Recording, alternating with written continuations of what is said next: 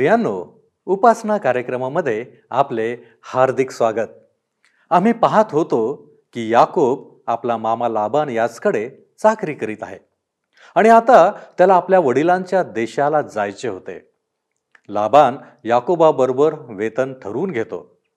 परंतु परमेश्वर त्याच्या बरोबर असल्या कारणाने लाबानाची लबाडी काहीच करू शकली नाही. मात्र याकोब खूप संपन्न झाला. नंतर परमेश्वर याकोबाला सुचवतो की तू आपल्या पूर्वजांच्या देशी आपल्या आप्तांकडे परत जा.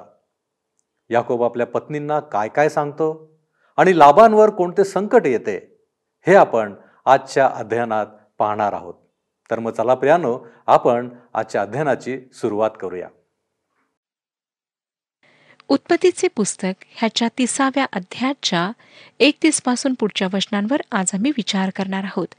जर आपणाजवळ जुना करार आहे तर अवश्य उघडा. उत्पत्तीचे पुस्तक तिसावा अध्याय. एकतीस आणि बत्तीस वचने सांगतात लाबान म्हणाला मी तुला काय देऊ?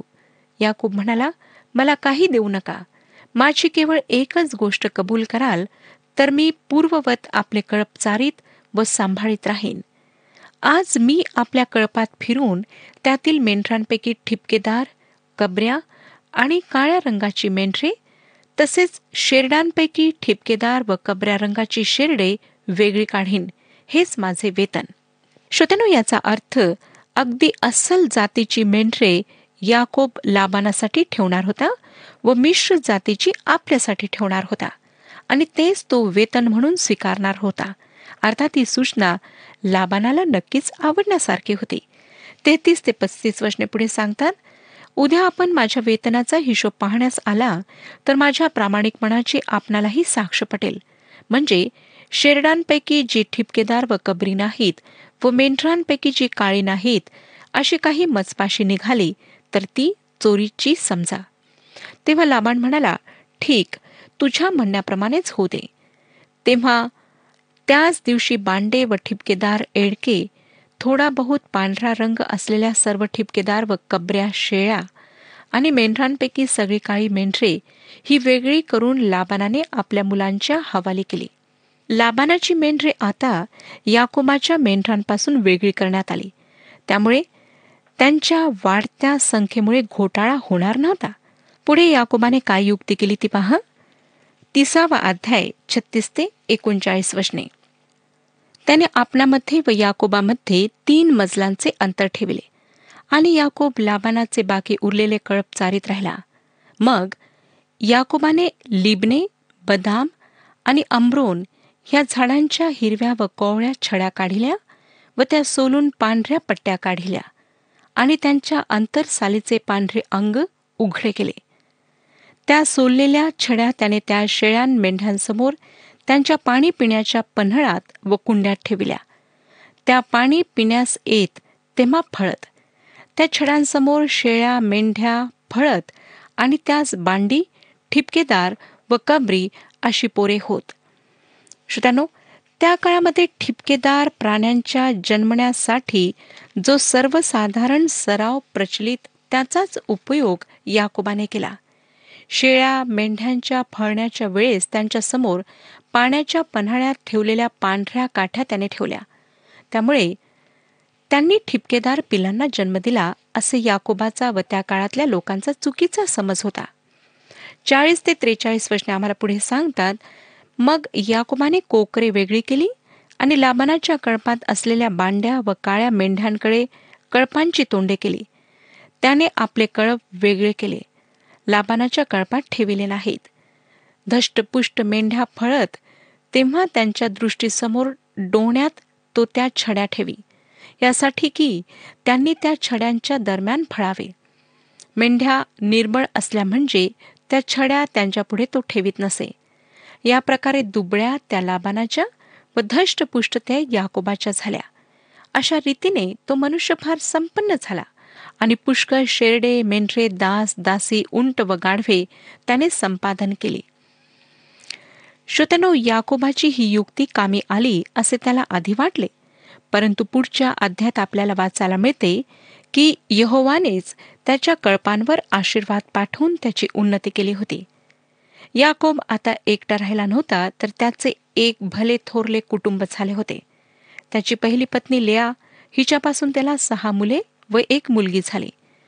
आणि त्यांची नावे आम्ही मागच्या कार्यक्रमामध्ये पाहिलेली आहेत. राहिलची दासी भिल्ला हिच्यापासून याकोबाला दोन मुले म्हणजे दान व नपथाली ही झाली. त्यानंतर लेया दासी जिल्पा हिच्यापासून त्याला गाद व आशेरी ही मुले झाली आणि त्यानंतर राहेलपासून त्याला योसेफ व बन्यामीन ही दोन मुले झाली. एकूण बारा मुले व एक मुलगी दोन पत्नी व दोन उपपत्नी आणि पुष्कळ मालमत्ता एवढा मोठा पसारा आता याकोबाला सांभाळायचा होता. याकोबामध्ये थोडाफार फरक झाला असला तरी अजून त्याचा स्वभाव पूर्णपणे बदललेला नव्हता. आणि तेही साहजिक आहे कारण माणसाचा जुना दैहिक स्वभाव एकाएकी अचानक बदलू शकत नाही. त्याला पुष्कळ प्रशिक्षणाच्या काळातून जावे लागते. याकोबाला परमेश्वर घडवत होता. त्याला तो तयार करीत होता. याकोबाच्या स्वभावाशी अनेकांचे साधर्म्य आहे. आणि अनेक जण त्याच्या विरुद्ध स्वभावाचे म्हणजे साधे सरळ व प्रामाणिक स्वभावाचे आहेत. परंतु कोणीही माणूस असा दावा करू शकत नाही की तो निष्पाप आहे तो पवित्र आहे. असा दावा फक्त प्रभू येशू ख्रिस्तच करू शकला. कारण त्याचा जन्म पापविरहित असा झाला होता आणि देवाचा पुत्र म्हणून तो पवित्र व निर्दोष असा होता. तो देवाचा निर्दोष निष्कलंक असा कोकरा होता. बाप्तिस्मा करणाऱ्या युहानाने त्याच्याविषयी युहान कृष्णवर्तमान पहिला अध्याय एकोणतीसाव्या वचनात साक्ष दिली आहे. दुसऱ्या दिवशी त्याने म्हणजे बाप्तिस्मा करणाऱ्या युहानाने येशूला आपणाकडे येताना पाहून म्हटले हा पहा जगाचे पाप उचलून वाहून नेणारा देवाचा कोकरा. पवित्र शास्त्र सांगते श्रोत्यानो की प्रत्येक मानवाने पाप केले आहे. आमच्या पापांची स्थिती फार घृणास्पद आहे. जे बंडखोर इस्रायलाविषयी देवाने म्हटले ते संपूर्ण मानव जातीला लागू पडते. त्यांच्याविषयी यशयाचे पुस्तक पहिला अध्याय चार ते सहा वचनांमध्ये परमेश्वर काय म्हणतो पहा? आहा हा पापी राष्ट्र अन्यायाने भारावलेले लोक दुष्कर्म्यांचे संतान भ्रष्टाचार करणारी लेकरे त्यांनी यहोवाला सोडले आहे. इस्रायलाच्या पवित्राला त्यांनी तुच्छ मानले आहे. ती मागे फिरले आहेत. आणखी बंड करून तुम्ही अजून मार का खाता? सगळे मस्तक दुखणाईत आहे.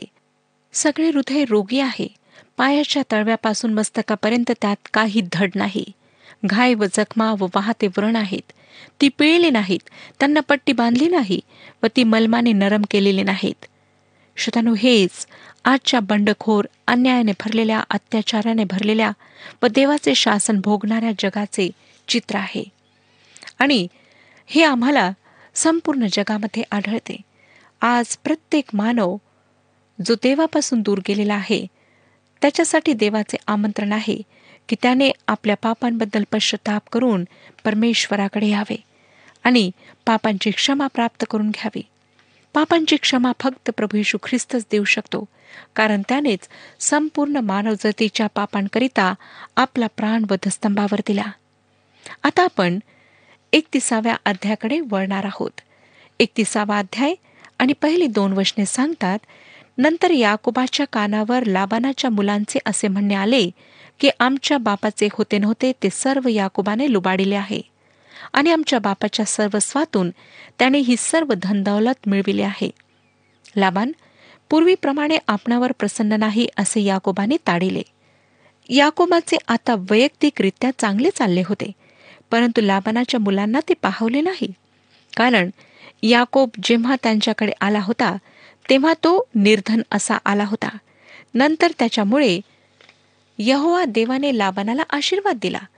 परंतु जेव्हा वेतन म्हणून याकोबाने आपले कळप बाजूला केले आणि त्यांची वाढ देवाच्या आशीर्वादाने झाली तेव्हा लाबानाच्या मुलांना व लाबानाला ते अजिबात आवडले नाही. हे नात्या गोत्यातले हे विदावे किती परिचित वाटतात ना? मला एका गोष्टीचं नवल वाटते श्रोत्यानो. की लाबान व त्याच्या मुलांना माहीत होते की योवाने याकोबामुळे त्यांना आशीर्वाद दिला आहे. नंतर तो वेगळा झाल्यावर त्यानेच याकोबाला आशीर्वाद दिला आणि लाबानाने यहोवाने दिलेल्या आशीर्वादाची कबुलीही दिली. तरीही आपल्या मूर्ती सोडून आभ्रामाच्या देवाकडे वळण्याची इच्छा त्याच्या मनात व त्याच्या मुलांच्या मनात का निर्माण झाली नाही? त्या उलट याकोबाचा ते हेवा करू लागले. अनेकदा आम्ही मूळ मुद्दाम लक्षात घेत नाही. ज्याकडे लक्ष केंद्रित करायला हवे त्याकडे आम्ही लक्ष देत नाही. लाबानाने हेच केले.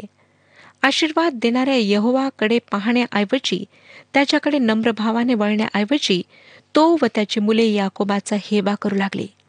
आपण वाचले की तो पूर्वी याकोबावर जसा प्रसन्न असे तसा तो आता राहिला नव्हता. साध्या शब्दात सांगायचे तर त्याने आपले तोंड फुगवले होते. याकोबाने याबाबत किती वेळ व काय विचार केला असेल मला माहिती नाही. पण आता त्याची परिस्थिती बिकट होत चालली होती. आणि अशा वेळेस देवाने त्याच्या जीवनात हस्तक्षेप केला. तिसरं वचन पहा. परमेश्वराने याकोबास सांगितले की तू आपल्या पूर्वजांच्या देशी आपल्या आपतांकडे परत जा. मी तुझबरोबर असेन.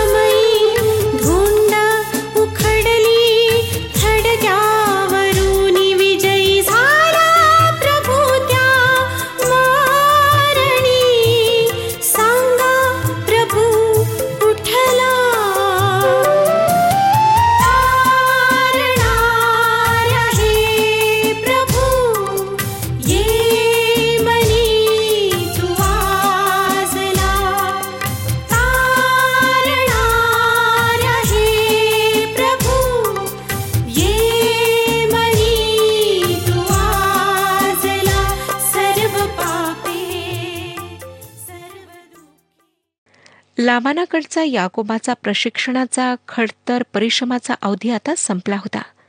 आता आणखी लाबान व त्याचे फुगलेले तोंड पाहण्याची गरज याकोबाला नव्हती. देवाने स्वतः त्याला तेथून निघून आपल्या वडिलांच्या देशाला जाण्याचा आदेश दिला. आणि या आदेशातला महत्त्वाचा भाग म्हणजे परमेश्वराने त्याला म्हटले मी तुझ्या संगती राहीन. हे देवाचे अभिवचन होते. हे अभिवचन म्हणजे जे काही याकोब करेल त्यामध्ये देवाचे निश्चित स्वरूपाचे मार्गदर्शन व सहाय्य यांचा एक खास शिक्का होते. श्रोतनु पवित्र शास्त्रामध्ये आपल्याला अनेक ठिकाणी हे अभिवचन व त्याची पूर्तता याविषयी वाचायला मिळते. आणि विश्वासणाऱ्यांसाठी समर्पित ख्रिस्ती जीवन जगणाऱ्यांसाठी देवाच्या या विशेष अशा अभिवचनाची त्यांना साथ असते. उदाहरणार्थ विश्वासणारे जेव्हा कठीण व त्रासदायक परिस्थितीतून जातात तेव्हा देवाचे वचन त्यांना एशयाचे पुस्तक त्रेचाळीसावा अध्याय आणि दुसऱ्या वचनातून देवाच्या पवित्र समक्षतेचे आश्वासन देऊन सांगते जेव्हा तू जलातून जाशील तेव्हा मी तुझपाशी असेन आणि नद्यातून जाशील तेव्हा त्या तुला बुडवणार नाहीत. जेव्हा तू अग्नीतून चालत जाशील तेव्हा तू जळणार नाहीस. आणि ज्वाला तुझ्यावर भडकणार नाहीत. प्रियश्रोत्यानो संकटामध्ये ख्रिस्ताची पवित्र समक्षता सोबतीला असणे यापेक्षा अधिक दिलासाची गोष्ट कोणती असू शकते? या कोमाच्या संकटामध्ये त्याला देवाचे मार्गदर्शन प्राप्त झाले आणि त्याच्या समर्थ व पवित्र समक्षतेचे अभिवचनही त्याला मिळाले. आणि ते प्राप्त होताच याकोबाने उशीर लावला नाही. चौथं वचन आम्हाला पुढे सांगतं तेव्हा याकोबाने राहेल व लेया यास निरोप पाठवून शेतात आपल्या कळपाकडे बोलाविले. तो या महत्त्वाच्या निर्णयात आपल्या बायकांनाही सामील करून घेणार होता. कारण त्या त्याच्या बायका असल्या तरी लाबानाच्या मुलीही होत्या व त्यांना विश्वासात घेणे आवश्यक होते. त्यांना शेतातल्या एकांतामध्ये आपले मनोगत व आपल्या देवाचे मार्गदर्शन याविषयी सांगणे त्याला उचित वाटले. पाच आणि सहा वशने पहा. त्या आल्यावर तो त्यास म्हणाला तुमच्या बापाच्या चर्रेवरून मी ताडिले की तो पूर्वीप्रमाणे मजवर प्रसन्न नाही. तथापि माझ्या वाडवडिलांचा देव मजबरोबर आहे. मी सर्व बळ खर्चून तुमच्या बापाची चाकरी केली हे तुम्हाच ठाऊक आहे. याकोबाने त्यांच्यासमोर दोन महत्त्वाचे मुद्दे मांडलेत. एक म्हणजे लाबानाची त्याच्याविषयीची वृत्ती पालटलेली आहे परंतु त्याचा देव त्याच्या संगती आहे. व दुसरी गोष्ट म्हणजे त्याने आपल्या सासऱ्याची चाकरी अगदी प्रामाणिकपणाने केली.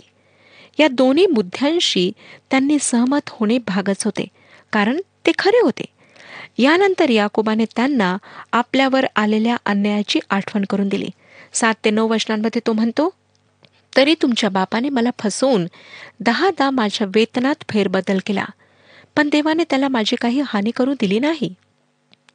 त्याने जेव्हा म्हटले की ठिपकेदार शेळ्या तुला वेतन दाखल मिळतील तेव्हा सर्व कळपास ठिपकेदार पोरे होऊ लागले. त्याने जेव्हा म्हटले की बांड्या बकऱ्या तुझ्या तेव्हा सर्व कळपास बांडी पोरे होऊ लागली. या प्रकारे देवाने तुमच्या बापाची जनावरे हिरावून मला दिली आहेत. याकोबाचे हे सांगणे सत्य होते आणि लाबानाने केलेली फसवणूक अगदी उघड उघड होती. याकोबाने या गोष्टीवर भर दिला की जरी त्यांच्या बापाने त्याला फसवले जरी त्याने त्याचे वेतन पुन्हा पुन्हा बदलले जरी त्याने याकोबाचा प्रत्यक्ष व अप्रत्यक्षपणे छळ करून त्याच्यावर अन्याय केला तरी केवळ यहोवा देवाच्या कृपेने व साह्याने त्याचे काही एक वाईट झाले नाही. उलट त्याने याकोबाचे लाभानापेक्षा भले करून त्याच्यावरील अन्यायाची परतफेड केली.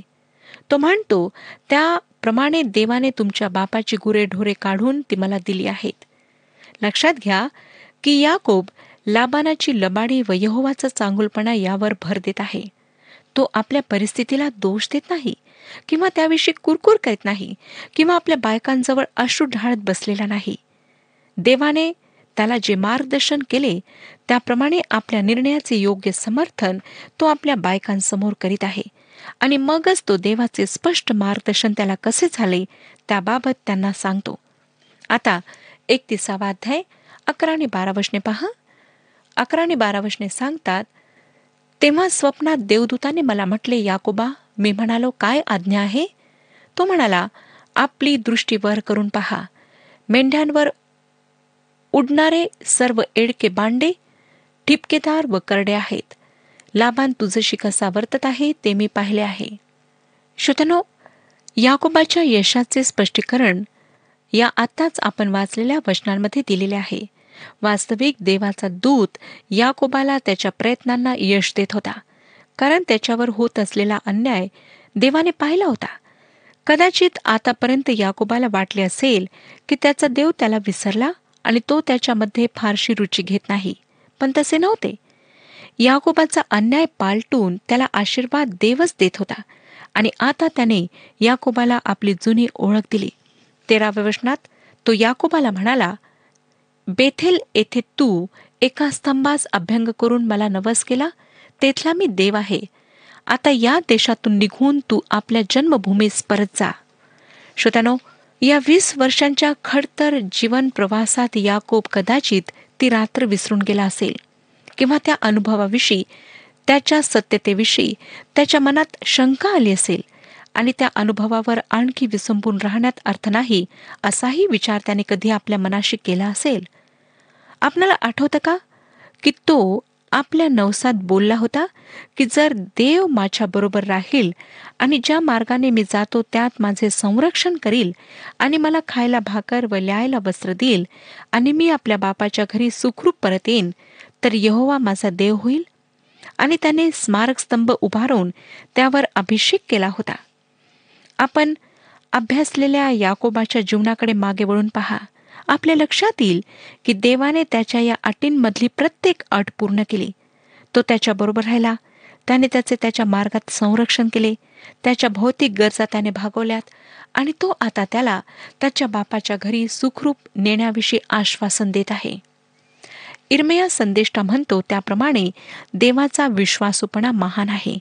आणि स्तोत्रकर्ता म्हणतो की सकाळी यहोवाची प्रेमदया स्मरणे व रात्री त्याची सत्यता वाखाणणे चांगले आहे. होय श्रोत्यानो त्याने याकोबाला दिलेल्या या अभिवचनाला वीस वर्षे लोटले होते आणि या वीस वर्षांच्या कालावधीत त्याने याकोबाच्या कळत नकळत आपला विश्वासूपणा सिद्ध केला होता. मी परमेश्वराचे आभार मानते त्याची उपकास्तुती करते कारण तो आज काल व उद्या सारखाच आहे. तो कधी न बदलणारा परमेश्वर आहे. तो अब्रामाचा इजाकाचा व याकोबाचा देव आमच्या प्रभू यशू ख्रिस्तामुळे तुमचा व माझाही देव आहे. आणि त्याने पवित्र शास्त्रातून जी सर्व अभिवचने आम्हाला दिलेली आहेत त्यांच्याविषयी मी निश्चिंत राहू शकते. कारण ज्याने याकोबाशी विश्वासूपणाने वर्तन केले तो माझ्याशीही विश्वासूपणाने वर्तन करेल व अभिवचने माझ्या जीवनामध्ये पूर्ण करेल असे पवित्र शास्त्र मला सांगते. काय आपणालाही त्याच्याविषयी अशीच खात्री आणि असाच विश्वास वाटतो. चौदा आणि पंधरा वचने पहा. तेव्हा राहेल व लेया त्यास म्हणाल्या आता आमच्या बापाच्या घरी आणखी काही वेगळा वाटा किंवा वतन आम्हासाठी थोडेच ठेवले आहे. त्याच्या दृष्टीने आम्ही परक्याच की नाही? त्याने तर आम्हास विकून टाकेले आहे आणि आमचे धनही खाऊन टाकेले आहे. श्रोत्यानो म्हणतात ना हातच्या कांकणाला आरसा कशाला? लिया व राहेल या दोघींच्या नजरेतून आपल्या वडिलांचे वागणे सुटले नव्हते. त्याचा कंजूसपणा त्याने केलेला अन्याय हे फक्त आपल्या पतीपुरता मर्यादित नाही तर आपणही त्याचे परिणाम भोगत आहोत याची त्यांना जाणीव झालेली होती.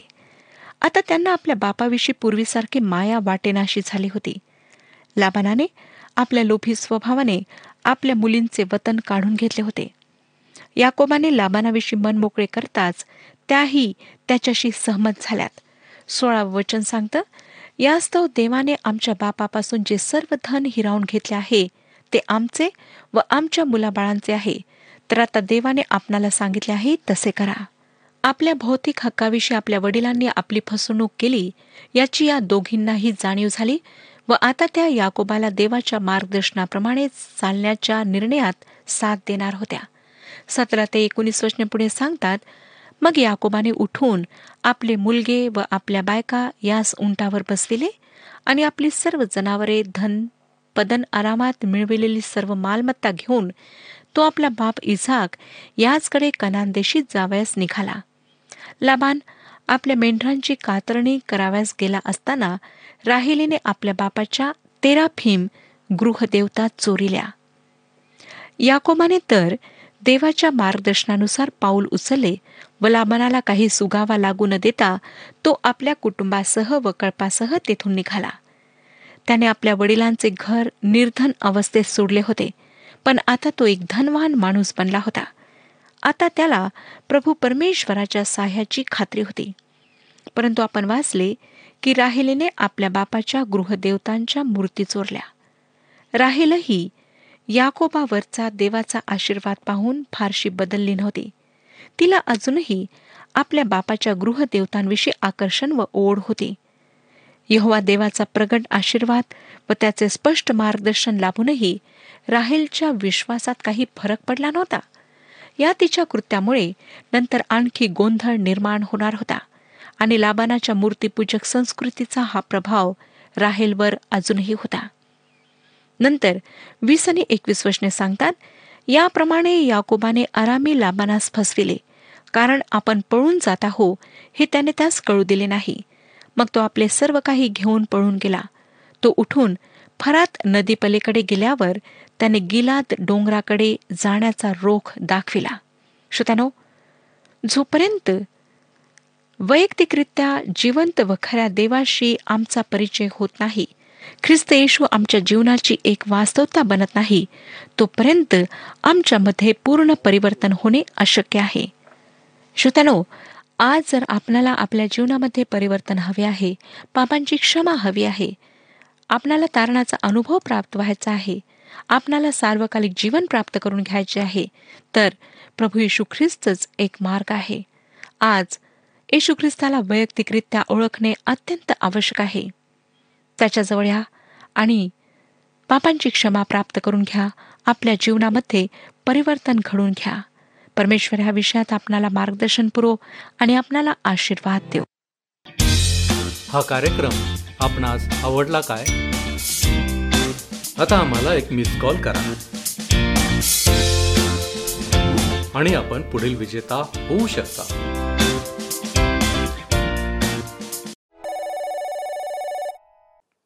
प्रियानो आम्ही जर योग्य वर्तणूक करतो तर आमचे सर्व मनोरथ परमेश्वर परिपूर्ण करत असतो. तोच मनुष्याला त्याच्या जीवनाच्या प्रत्येक टप्प्यामध्ये मार्गदर्शन करीत असतो. पण जसा याकोब परमेश्वरावर विसंबून होता त्याच्या मार्गदर्शनाप्रमाणे कृती करण्यास तयार झाला तसे आपणही परमेश्वरावर परिपूर्णतेने विसंबून राहण्याची आवश्यकता आहे. पण काय आजही आपण जुन्या मार्गाने चालत आहोत. जुन्या वाईट सवयी ज्या देवाला कधीच आवडत नाहीत त्या आमच्यात अजूनही आहेत काय? काय माझ्या कुटुंबात अविश्वासाच्या कृती करणारे कोणी आहे काय? प्रियानो आत्मपरीक्षण करा आणि देवाचा खरा आशीर्वाद अनुभवण्यासाठी तयार व्हा. आपण प्रार्थना करू. सर्वसमर्थ परमेश्वर देव बापा आम्ही तुझ्या नावाला धन्यवाद देतो. आम्ही तुझे आभारी आहोत. आमचं जीवन तुझ्यामुळं दररोज आशीर्वादित होत चाललेलं आहे. परंतु तू आमच्या जीवनामधून अपेक्षा करतो की आम्ही योग्य कृती करणारे असावे. होय बापा कदाचित आमच्या जीवनामध्ये काही जुन्या सवयी असतील ज्या आम्हाला तुझ्यापासून दूर घेऊन जातात. होय प्रभूजी कदाचित आमच्या कुटुंबामध्ये असं कोणीतरी असेल की जे अजूनही तुझ्यापासून दूर असेल. प्रभूजी तू आम्हाला सहाय्य कर. आणि आम्हा प्रत्येकाला तुझ्यामध्ये अधिक दृढ होण्यासाठी तू आम्हाला मदत कर. आम्ही तुझी लेकर आहोत. आणि म्हणूनच तुझी कृपा आमच्यासाठी विपुल कर. या विनंत्या या मागण्या येशू ख्रिस्त आमचा प्रभू याच्याद्वारे करतो म्हणून तो ऐक. आमेन. देवाचे भय धरा व त्याच्या आज्ञा पाळा. प्रभू अपना सहाय्य करो।